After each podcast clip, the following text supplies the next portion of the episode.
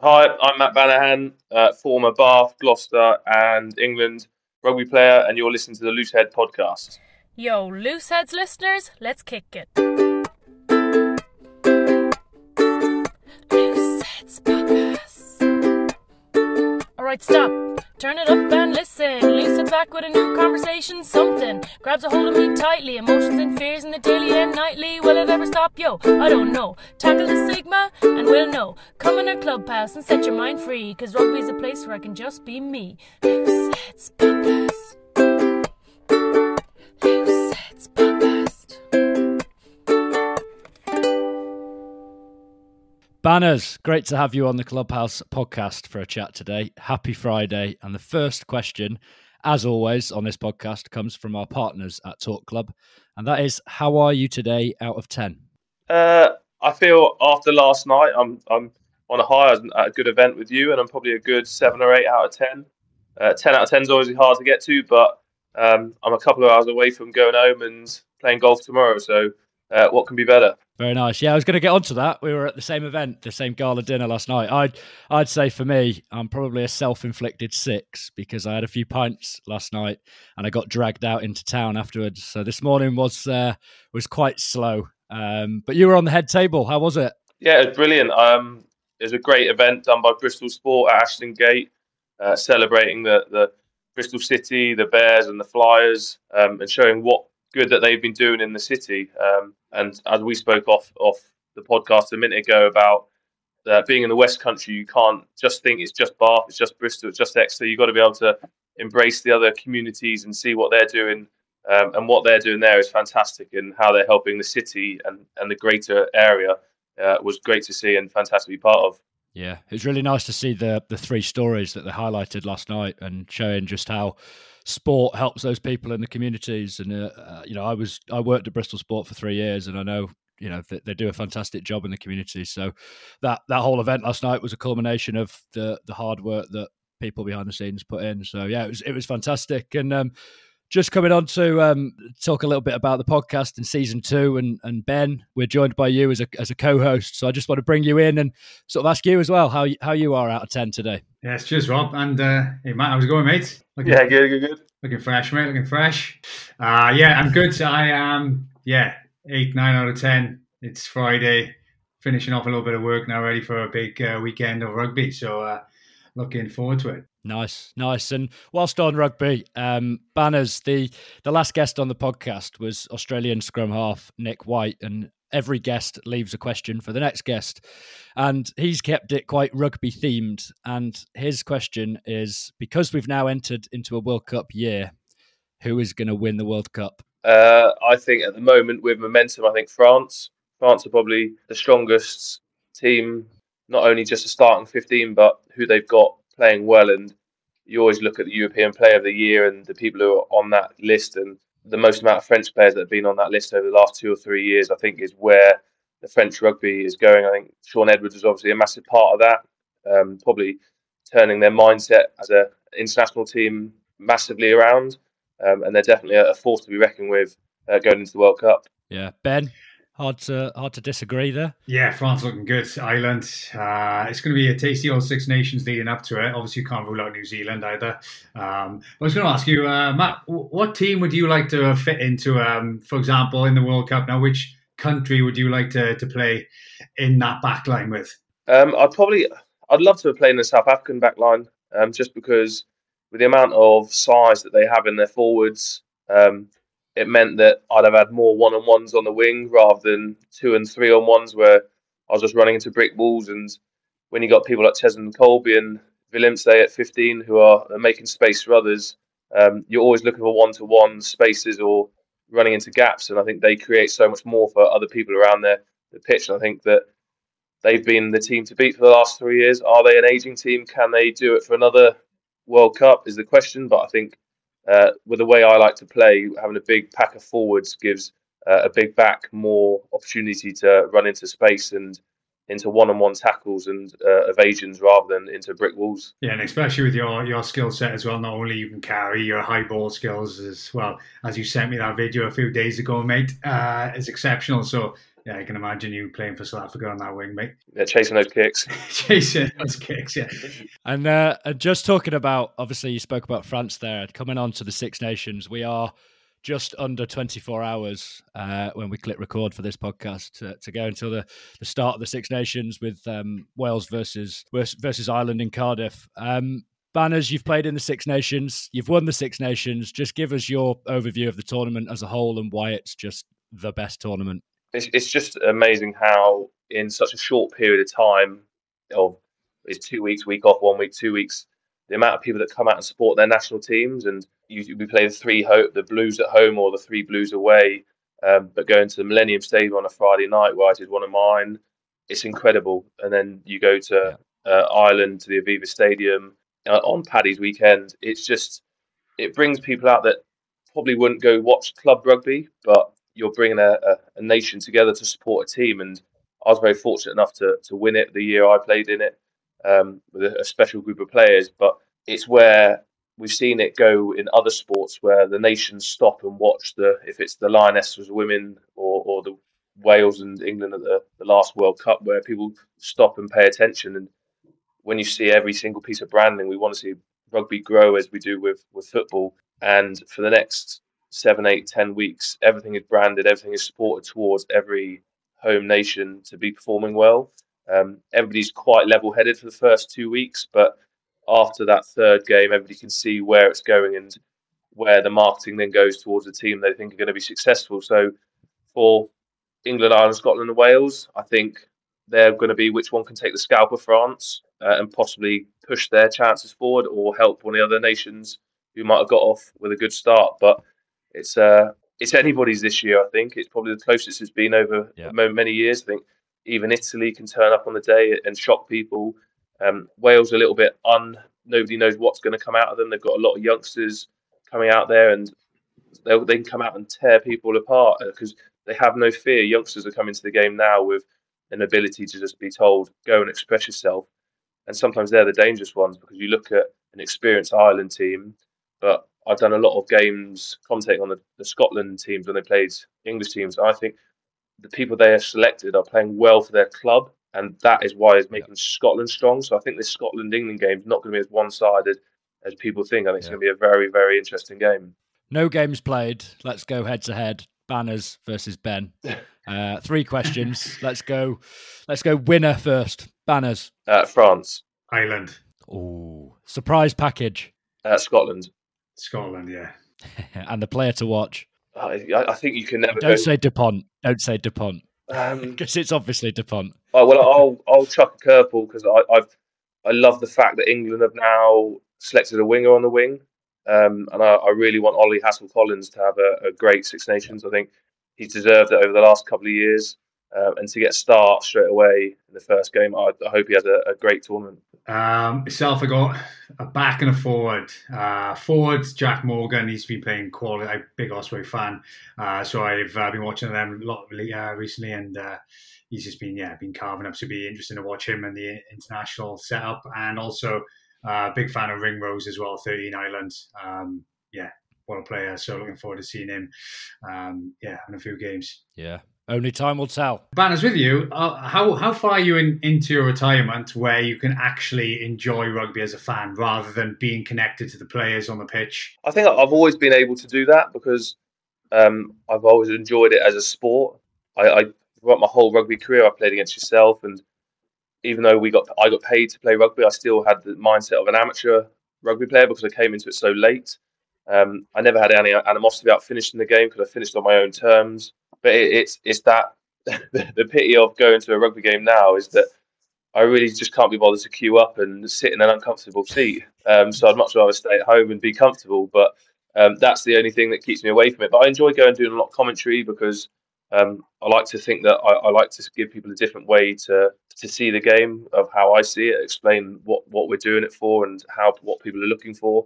But yeah, I, if I wanted to go to the games, I probably would. But when you when you your life changes, you've got three kids, your weekends change to shifting them around fixtures and recording them and rewatching them. So um, it, it, has been fine for me, uh, but I can see how it definitely affects other players uh, when they retire when it gets taken away from them. Yeah, and I, I guess that's uh, one thing I wanted to touch on. Actually, was it's, it's a topic that we talk about quite a lot of loose heads. Um, the stat is that sixty six percent of players struggle with their with their mental health post retirement, and I just wanted to ask, you know, how you actually found that transition from playing into life after rugby. Yeah, to be honest, I was very lucky. Um, with obviously, I had twelve great years at Bath um, and then moving to Gloucester, even though I'd loved to have stayed at Bath, but to go to Gloucester, you understand stuff about other people in business, other people in rugby. Um, and then when I spoke to Skivs I, after the end of my second year, they said, "What's your goals next year?" And I said, "I'm going to retire." So I called it a year before I actually did it, so they knew. Um, and I said to them, "I hope you'll support me, pick me when I want." Um, I'll always smile when I turn up to training. I'll smile if I'm not selected. I'll smile when I'm selected. I enjoy what I do, and I think that's where I kept it. I saw um, an interview by Jeff Tamaga Allen the other day um, for Ulster, and he hit the nail on the head. Um, that's how I played my career, um, just to enjoy what I'm doing. Uh, so when I had a whole year preparing myself, getting qualifications, when I retired, I got offered a job, not in the one I'm now, but it had a goal for something. We are goal-driven people. We are goal-driven weekly to win uh, games or train or get better.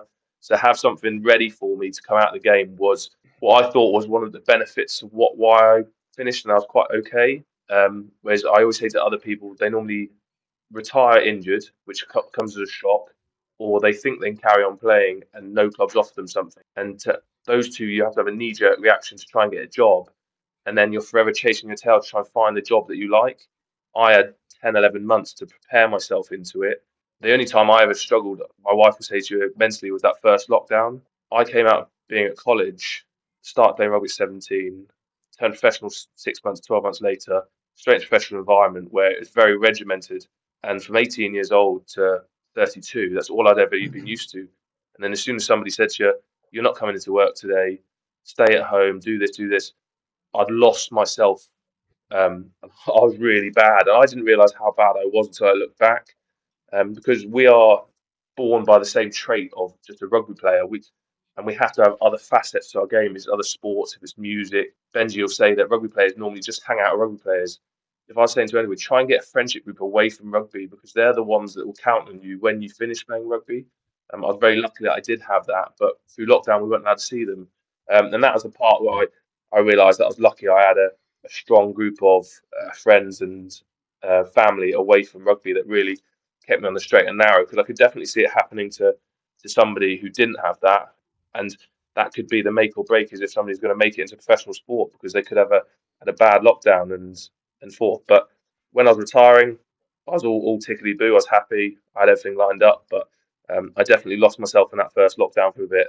And you uh, touched on then you you retired during the lockdown period around around the COVID period, and you did manage to get that that last couple of games. How, how did that feel? Um, that you just had to, to finish there and then on, on Twitter virtually. Yeah, it, it pretty much was on Twitter. I knew that I was I was finishing. It, it was it was a bit surreal because my last game was against Quins with nobody there.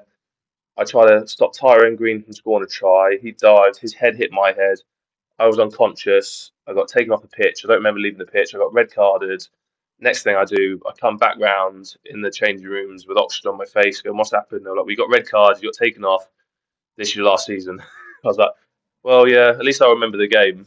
Um, so I, I, it was one of those ones where it wasn't how you wanted to finish, but you can't control everything in your life. Mm. Um, and then, like I said, we, we, we spoke. I came out of retirement 18 months later and played for the Barbarians uh, against Bath, but we'll probably touch on that later. But that's probably why I asked to come out of retirement is just to get that that finishing line in front of family and friends. And um, obviously, you've played in some incredible stadiums. Firstly, Old Trafford as well was your starting one, but um, obviously finishing finishing rugby. How do you or do you search for that replacement for the adrenaline of a game? Obviously a lot of players when they retire they look for something else. A lot of the Welsh players they they do mad Ironmans and things like that. Is there yeah. is there something that you do that replaces that adrenaline of playing? I think for for me that the adrenaline part is is not a drive for me. It's that mental stimulus. So I I, I love coaching. I love uh, being part of it. So I, I, do multiple coaching jobs outside the job I do now with the schools, with football, with other rugby teams, because um, that stimulates me because it will keep me thinking throughout the week. Um, I literally, when we spoke, though, I hadn't picked up a weight or been to the gym since I finished training. I'd done two years of nothing, and then I finally joined the gym, and I, I finally got that buzz back. So I'm going at six o'clock in the morning, three days a week, and I'm enjoying being part of a team because um, it's group sessions where you cheer people on and get everybody going, and and it's really got me back into enjoying it and and feeling the buzz again. I think being 130 clicks and 21 stone was a little bit too heavy for me, so I'm just nearly ticking under 20 stone. So nearly lost a bit after a month, but I think that's that's my my drive more mental stimulus. I, I can tie myself in knots over and over again if I if I'm not thinking about things and moving away from the the, the adrenaline stuff. I don't need that. I, I mind my mental side. With training, you said it back in the gym. How, how are you training on your own? What were you like training on your own? Because obviously, all your career since you were a kid, you've been in a, a gym with thirty other other guys training alongside them. What are you like when you just go to the gym, or is that why you've gone to a group team setting? Uh, t- that's why I've gone to a team one. Um, when I played rugby, I was very uh, uh, allergic to the gym, should we say? I was, I was, naturally big, I was naturally strong. So uh, when I was playing, I think it's from 2010 to about 2016, I'll do two Pilates session a week, um, and I pretty much just sit on a watt bike the rest of the time, and I'd heckle boys lifting weights. Um, because I didn't really need to and didn't want to. Yeah. Um, and that, and that was my my journey in the gym. Um, and then I realised that I might have to start doing a bit more at Gloucester, which I did do, but I, I still did the bare minimum because that's what I was used to. I think when we talk about, I was so used to going into a gym for an hour and a half and being told what to do, what to lift, how much to lift, and being goal driven. And that's why I had to separate myself away from the gym for so long to realise that you can just go to the gym and just enjoy yourself and be fit and healthy. Helps you mentally, helps you physically, helps your whole day, your week. Um, but I just had to have that prolonged period to, to find that drive, that buzz again. And now I'm in this group, and I, I could lift way more than I wanted to, but it's not that. There's no egos in the gym. It's about being healthy, and that's what I'm enjoying about it at the moment. Love that. I guess that that team environment is what you had at Bath for 12 years. You mentioned it before, so let's talk a little bit about Bath. You're a big fan favorite. Um, the city loves you. What was it like to play in blue, black, and white? Oh, it's fantastic that they obviously left. I left Jersey, went to London Irish because that's the the first. Uh, if you're playing for Hampshire, you go go to London Irish or Quins, and I went to Irish. Being from Jersey and London are two very different places, so I had to get out there very quickly. And my my, my father's dad lived, uh, brother lived in Bristol, so Bath offered me a role, and I, t- I took it up. And uh, my first year here, um, I probably took it for granted. Um, I was an academy player. Thought you think you walk into Bath, you think I'm a rugby player. I do what I want, drink lots, have a laugh. I got removed out of the first team after seven months. Was back training with the younger academy lot. I went home after that uh, pre-season, and my brother sat me down and said, "Oh, did you give it your all?" And I actually said, "No. I, I think I've nearly missed my opportunity." Um, and he said, "All right, let's crack on. Let's go training then." So the whole off season, I carried on training with my brother in Jersey. And then my first day back, Steve Meehan turned I said, What have you been doing then? I said, I've carried on training. I said, Oh, we'll see then. So then he put me with Danny Grewcock in the whole pre season, and we had a, a fighting pre season. So it was wrestling, sparring, uh, climbing up stuff, and it was me and Grewy. And I literally just kept my mouth stum and just worked hard. And then I got the first pre season start against Llanelli Scarlets, second pre season start was against Edinburgh. Uh, and then I didn't play against Leinster and I thought I'd lost it. And then I started the first Prem games with Worcester, and from that point, 264 games later, 100 tries, uh, played what play 11, 12, 13, 14, and 15 throughout 11 years. Uh, I wouldn't change it a bit, and my whole mentality was that I enjoyed playing for a team that, at the end of the time, I came into it sort of like semi-pro. Still, we worked hard. We had a small squad of like 28, 29 of us. You had to learn multiple positions to help the squad. And then as my time's gone at Bath, you saw the squad's gone from 30 to 40 to 50 to 60, and people only play one position. Whereas I was the person who was like, yeah, if, if we're short, I'll play. I don't mind. Oh, do you want to play an LV Cup game? All the senior boys have got it off. Yeah, I'll still play. I, I love playing rugby. I love playing sport. And when I ended up uh, marrying into a, a Bath girl, who a Bath family, it just felt like I was playing for my local club. The, the benefit was I was getting paid for it, but every time I turned put on the shirt, I felt like I was representing everybody who was there, who'd support us, who would be in the local shops. um, and that's how my my sort of my uh, relationships with the city is still good now, and because they've been fantastic to me, and I've only got to sort of pay them back.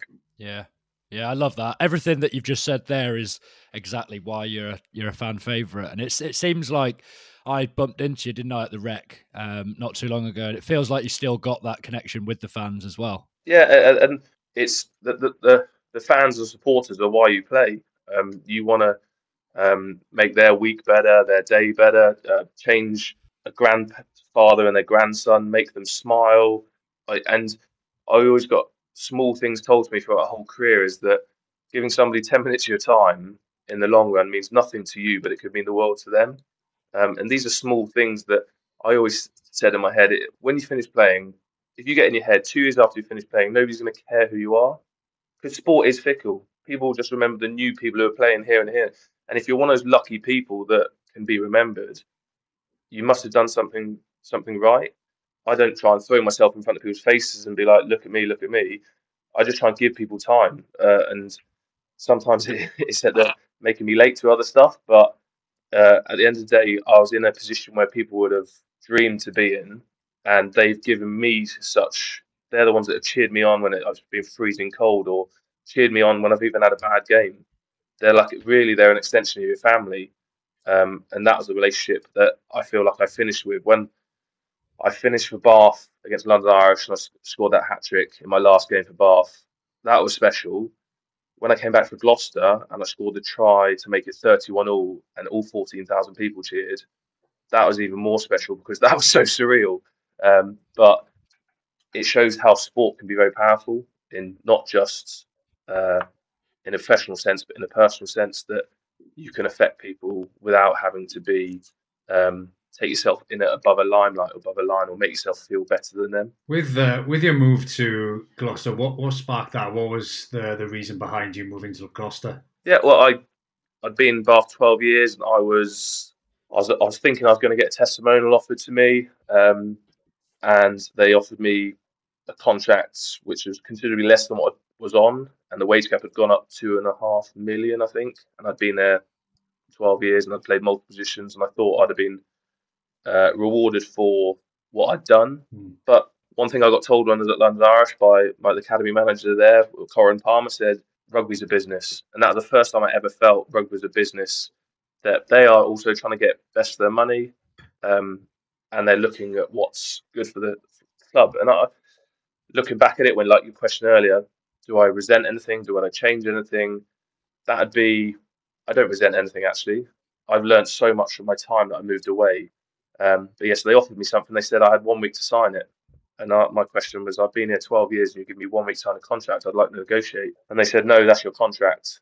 And then a week later, they said, um, what are you doing? I said, I'm not signing it. It's not what I want. It's not got any drive for me. And they said, well, unfortunately, you've got no offer from Bath now. So I got home and pretty stressful with the wife, and she was, "What are you going to do?" I said, "Let's find somewhere else to play." So I had a meeting with Pat Lam, I had a meeting with Thomas Castaignède over the phone from Toulouse, and I had a meeting with David Humphreys. And sometimes you say stars align. I knew everybody at lots of different clubs, and Toulouse and Bristol were like two years of probably what would be able to offer you, uh, and Gloucester offered me three. And I'm a stability man. I don't like gambling and stuff. So I took the three years. And hindsight's a wonderful thing. The lockdown happened, COVID happened. I had a, another year playing whilst everybody else was possibly out out of work. That's how that's how that all happened. And do I look back and think I should have stayed at Bath? Well, possibly, but I wouldn't have learned some great life lessons if I hadn't moved away. Yeah, absolutely. And um, looking at your time at Bath, I was I was reading a couple of articles uh, earlier, and um, it was saying that you, you, you decided to, to retire that year um, when you said I'm going to retire next year. What was the reason behind that? You uh, you mentioned an article that kids these days were, were big, quick, um, and yeah, your body wasn't. Uh, what, what, do you say? Like an old F one car. yeah, brilliant. I um I, I I just felt that I had such a good career and I was so happy with what I'd achieved in it. And I didn't want to drag myself down to try and play more games. I didn't want to be sitting in a squad where I played one or two games a year because I feel like I was taking the place of another person whose journey is just about to start. It's probably probably one of the most humble things I've ever done because you can sit on a contract, you can fall down the leagues, you can pick up more money than these youngsters just because you played for England or done this. But I didn't want to be like that. I, I, I was very lucky. However many games I played, I didn't have any surgery. I didn't have any major injuries. I wanted to finish on my own terms. But the main driver was that I wanted to give some other kid the opportunity to do what I've done, and that was the the thrive behind it. Was that I don't want to sit there for another two years and and stop somebody else who could be the next big thing coming through. Like I was at Gloucester with Zam, and Zam was coming through, and I was just doing loads of work with him in the academy, and like trying to help him through. And I thought I actually really enjoy this, but I don't want to. When you get some coaches, we've all seen them go. I want to pick the senior player over the young player, and I didn't want to be that person blocking Zam mm. to be playing, even though I wouldn't have blocked him because he's world class. But it could have been somebody like him at a different club. Because if I had to change club for just another two year contract for the sake of it, I feel like I could have been blocking that. And I that was one of the reasons why I called it ahead, gave myself a year, and said to Skivs and Dom and at the time Kingy, and said, "I'm happy. I'll be here. I'll coach when you need me to coach. I'll help the second team. I'll play fly after the second team because um, I had lots of youngsters outside me, and it was just it was just the right time. And it's very few people can finish at on their own time and at the right time, and I was one of those. No, I think that's uh, yeah, I think that's beautiful. Just the fact that you see it as rugby is not your identity; it's just a part of your your journey, which is uh, which is pretty cool, mate. And uh, that's probably, as you said earlier, how your transition has been. Um, yeah, it's been quite comfortable, as you said. You've enjoyed it. You are you are um you are number six in the all-time Premiership try-scoring uh, list, and you're four behind Steve Hanley. So, did there was there a little part of you that wanted to jump a little bit further up that list? If I'm truthfully honest with you, I don't know stats about myself you would probably before I do stuff like this, I have to go and write stuff down that I know. There's there's there's certain I could tell you every golf round I've played, uh, where I've hit the ball, but I literally couldn't tell you much about my rugby because I just enjoyed it. Do you want to have a stab at who those five people are ahead of you? Well, Hanley's one. You said that. Yep. Ashy. Yep. Quates. Yep. Wadey. Yep. And the top. This is number one. Um, was it not Ashy? Ashy just beat it the other day. Uh, Tom Varndell is on there. Dorsey, Tom Varndell's yeah. on the list as well. I thought Ashy beat yeah. that playing for Leicester the other week. Yeah, maybe it was an old oh, article. Yeah, he's almost on 100. Is, isn't he one off 100 or two off 100 or something like that? Something like that. Yeah, I'll be, I'll be knocked off that top 10 soon, but it's fine. I'll, I'll, at least I was on there. Yeah, and whilst we're um, whilst we're talking about tries, one of the biggest tries you've ever scored is definitely the game for grief in uh, in December 2022, which was the interception try, in which all three of us played. So for those people listening, the game for grief was a a charity match that Looseheads and Lockerstash played. We went head to head. Um, it was sort of a, a game to remember, a game to, a game designed to remember those people that we've lost in the rugby community over the last couple of years. And um, we managed to pull in some big names. We had you two guys on on the loose Looseheads team alongside uh, Jordan Crane, Dave Ward, and James Hall. And uh, as we look back, sort of six or seven weeks ago now, Banners, do you want to give us sort of a, a, little bit of a game review? I yeah, we were well, talking about it last night, weren't we? Yeah, we spoke about it. Uh, no, it was, it was great. I think you can always see the cut cut of uh, like me and Benji just seeing the space a lot quicker than a lot of other people. Lockerstash were enjoying late shotting me every time I passed the ball, getting picked up, hit. The youngsters um, are getting stuck in too. yeah, I got kicked in the face. I had a big scab on myself, kicked in the back. Uh, uh, I lost my head for five minutes half through the second half, and then Benji come and tap me on the back of his banners. You still with us? I said, yeah. And then Benji was like, you put two of them off the pitch now, so you can calm down now. yeah. um, but it was a, like I said, it was it was great fun. Um, like we were, we started like a house on fire with, I think we we're 47, 12 up or something and then we made a couple of subs, brought you on, Rob. Um, the game, the game got close. um, and, and, then and then we then we had to bring the bring the starters back on, but it was like I said, it was a great great day, lots of fun, um, and it'll be look forward to seeing what how that event can grow if the Looseheads do another one against some other teams because it's a small thing where people want to remember people that they've that have gone, um, and I think it was a great idea, and I think it's something that can it, it, it could be a, an 80 year old bloke, and there's no risk of of age on those pitches. We had people playing probably 18 years old up to 50, 60, um, and that's the benefit of rugby. And the results only a, a, small margin of it. We're out there doing something bigger and greater for the community and the people there, and it was great to be part of. And it was great to play with people like Benji, who I've never played with, but I played with Jordan and James and Wardy before, um, and that's the, the joy of those sort of fixtures. You can play with people that you've played against um, for years. Yeah, yeah, I think uh, the, interesting that you said there about um, obviously the, the score doesn't matter in, in games like that. Absolutely agree with that. But um, it was it was getting close, and Dave Ward tapped me on the shoulder, and he just went, "Mate, we need to stick some of the starters back on. We're not losing this. We are not losing this. It's the competitive edge coming back out from Wardy. He's probably the most competitive out of all of us because he's a full time professional coach for the Bristol Bears unit. So the rest of us, Very me and Benji, are quite happy just being out there, not getting injured, but he wants to win. and what, did, what, what were your thoughts on that, Ben, as well, on the on the game for grief? Yeah, it was. Clear. Yeah, it was. Uh, it was quality. I loved it. It was uh, it was a great day. Can we can we can we do it in May next year though? Is is that all right? I did ask that yeah. yesterday. Minus yeah, six yeah. was a bit cold. To be fair, it was it was warmer in the changing rooms than warming up. Um, but yeah, it was class. He was he was an honour to play with. Yeah, players like uh, Matt and Wardy and uh, Jordan. He was, he was quality. Absolutely loved it. Um, and as well as that for for an awesome cause. And um, yeah, it was a it was a tough old game. First first half. He was so fast. He was running around. No one wanted to tackle, which was great. First um, scrum of the game, Banners didn't didn't fancy tackling and left the guy run thirty meters of me, run up. Yeah. Um, but yeah, but it was class. It was it was good laugh, and it was um, yeah, looking forward to doing another one. Yeah. Yeah, there was a moment on the pitch right at the end. It was 55-48, which was the final score. Uh, but so we, we were sort of seven points up, and we were defending on our try line, weren't we? We camped out for five or ten minutes, and I was sort of in between the both of you, thinking, "What on earth am I doing here? I do not belong here." I well, that's the safest here. place to be, really. yeah, very true, very true. Uh, but just from a, a LooseHeadz perspective, I'd want to say a massive thank you to to both you and Banners. I I named you as as captain about 20 minutes before kickoff and you had no idea it was coming and you sort of got everyone round in the changing room and sort of said um, you know, you you're representing yourself, but also you're representing LooseHeadz, and I thought that was quite nice. It's something I won't forget, and um, very kind words, um, and yeah, really appreciate it, and, and thank you. Chucking a lot of people that haven't played together uh, before. That's that's what the game for grief was all about. We we touched on it before, but the Baa-Baas is exactly that as well.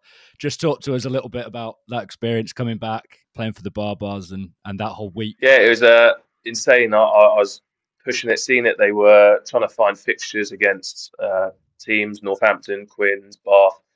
And like I said earlier, alluded earlier, that I wanted to play in front of my family because um, when I played that Irish game, none of them were there. They were all away on holidays because they didn't think it was going to be my last game. Quins, obviously lockdown, nobody was there. Um, and I press- not pressurised, but asked people if I could play. Fair play to Tarquin and Stu Hooper at Bath were pushing it from their end, saying that it'd be great for the Bath supporters and fans to, to see it and they allowed it, which was fantastic. And then I went to up to Quins to join in with the team before they came down to Bath, and they played Quins, and they were probably all still drunk, uh, and they were.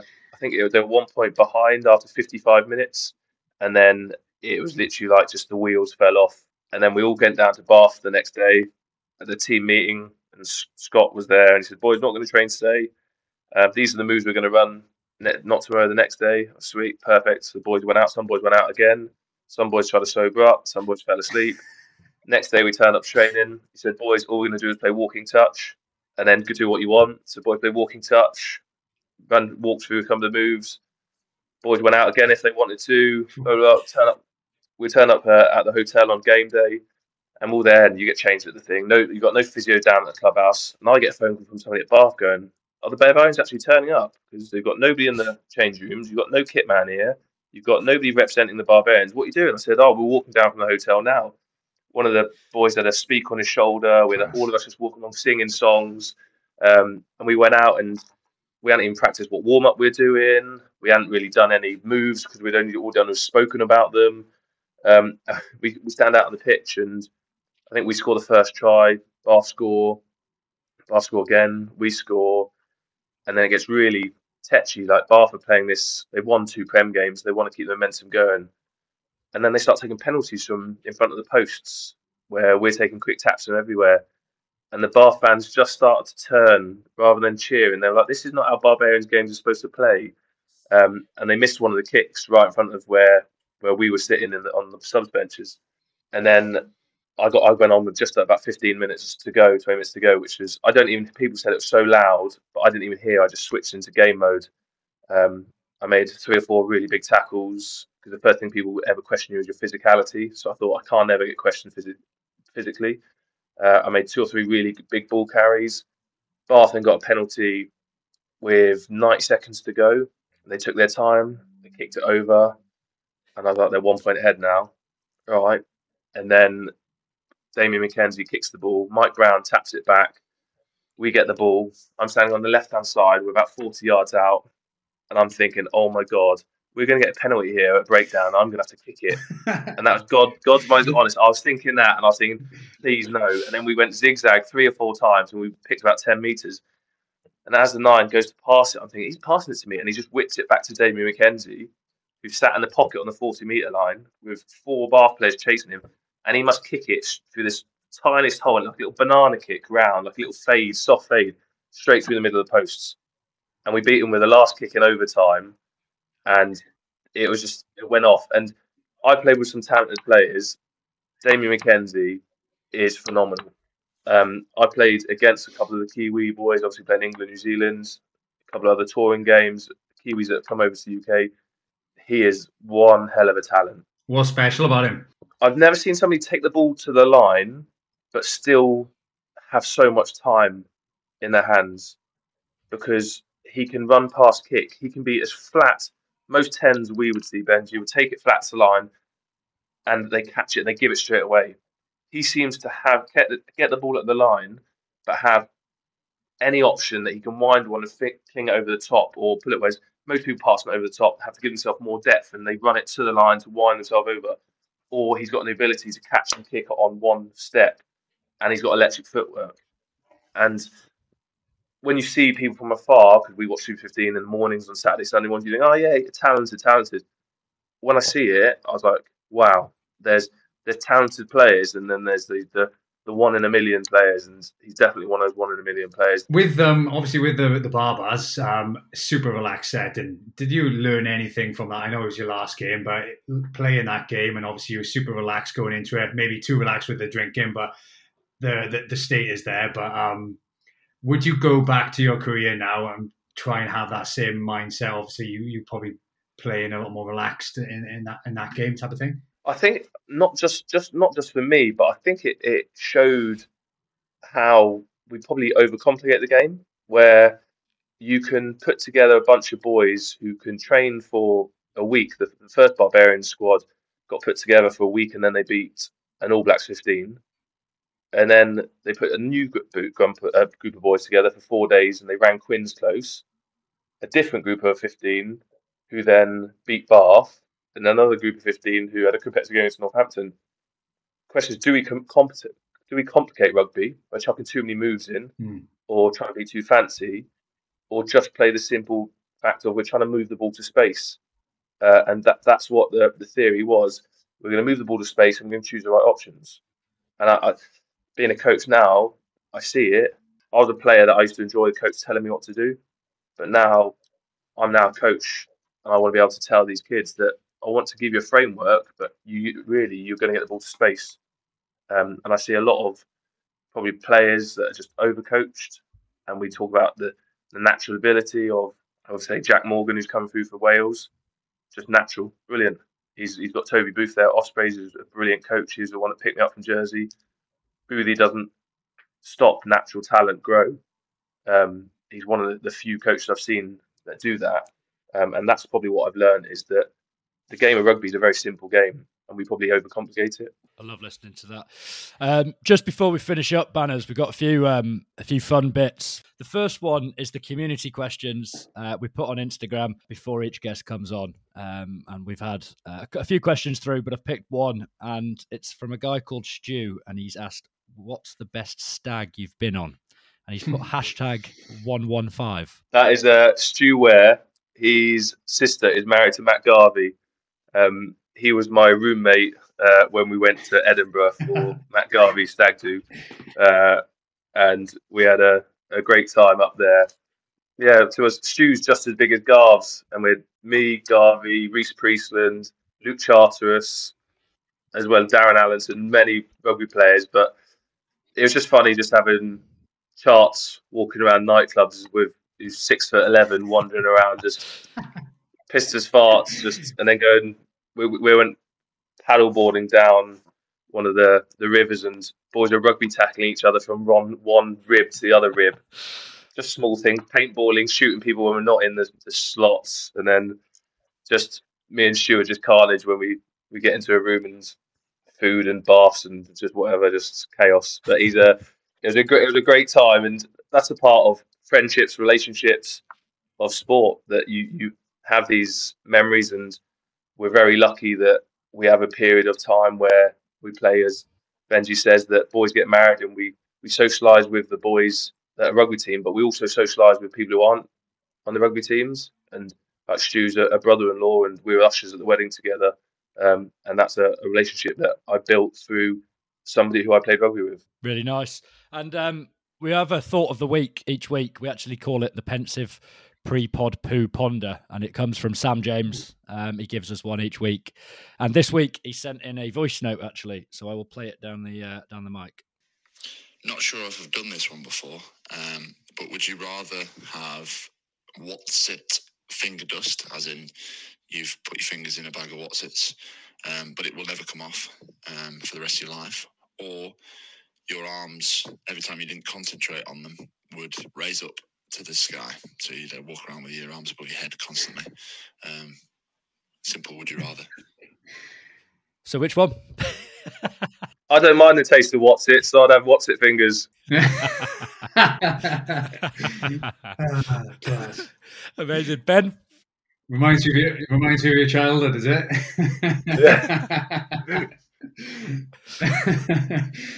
uh, yeah. Um, oh, hands up in the air, probably. Yeah. You look like the guy off uh, Role Models. Not role models, it's grown ups. Grown- The guy at the side of the court. yes, I got it. Oh, it's brilliant. Class. And um, every every guest that comes on, we uh, we challenge them to to sort of undertake a challenge, basically. Um, and we were having a little bit of a think, and usually the people that we have on, we try and get them to do a celebration. But because you've hung up your boots, we were having a bit of a think. Um, I'd love to get a few. I don't know how many rugby clubs there are in Jersey. I know obviously Jersey playing the championship, but I don't know how many other rugby clubs there might be. But it would be great to get you to get all of those clubs signed up to the LooseHeadz Partnership Program. Yeah, well, you got the Jersey uh, Rugby Club, who's not the Reds. The Reds are the ones in the Championship, but the Jersey Rugby Club is the ones who all the Jersey boys play for. Yeah. Um, they're the main one. They're now coming through the ranks of like London Southwest four, three, uh, and they're the Jersey boys. And that's in theory the team that I played for before they did the, the split for the Reds and the, the amateur side. So Yeah. it'd be great to see those boys sign up for it and and get on it. Yeah. Well, there you go. There's your challenge from uh, in honor of the LooseHeadz podcast. Speak to Miles, Miles Landick, the head coach. I'll get him on it. There you go. And finally, final question from us is: um, What is your question for the start of the podcast with our next guest? Uh, my question, I I said, would they change, or what would they change, any action or choice that they did throughout their career so far? Nice question. One to make you think. Because me, Yeah. I wouldn't change anything because I have what's behind me is behind me. I'm always moving forward, but you'll always get somebody who'll say they'll change something, but that'll change their destiny. Yeah, yeah, makes you think that one. Interesting. Butterfly effect. Yeah. Yeah. No, t- Banners, thank you for coming on. You're a true gent. I love listening to you. You're one of the good guys in rugby. Really appreciate all of your support in, in LooseHeadz, the game for grief. Looking forward to having you uh, wear the LooseHeadz colours again uh, in the next charity match. Um, Bournemouth Sevens, touch. I think you're playing in is that, is as well. that Ben. going, is that going ahead? Yes, it's on. Oh, We're there. Benji. Yes. yes. Happy days. I'm in. Brilliant. No, thank you, Banners. Really appreciate it. Thank you. No, thanks for having me.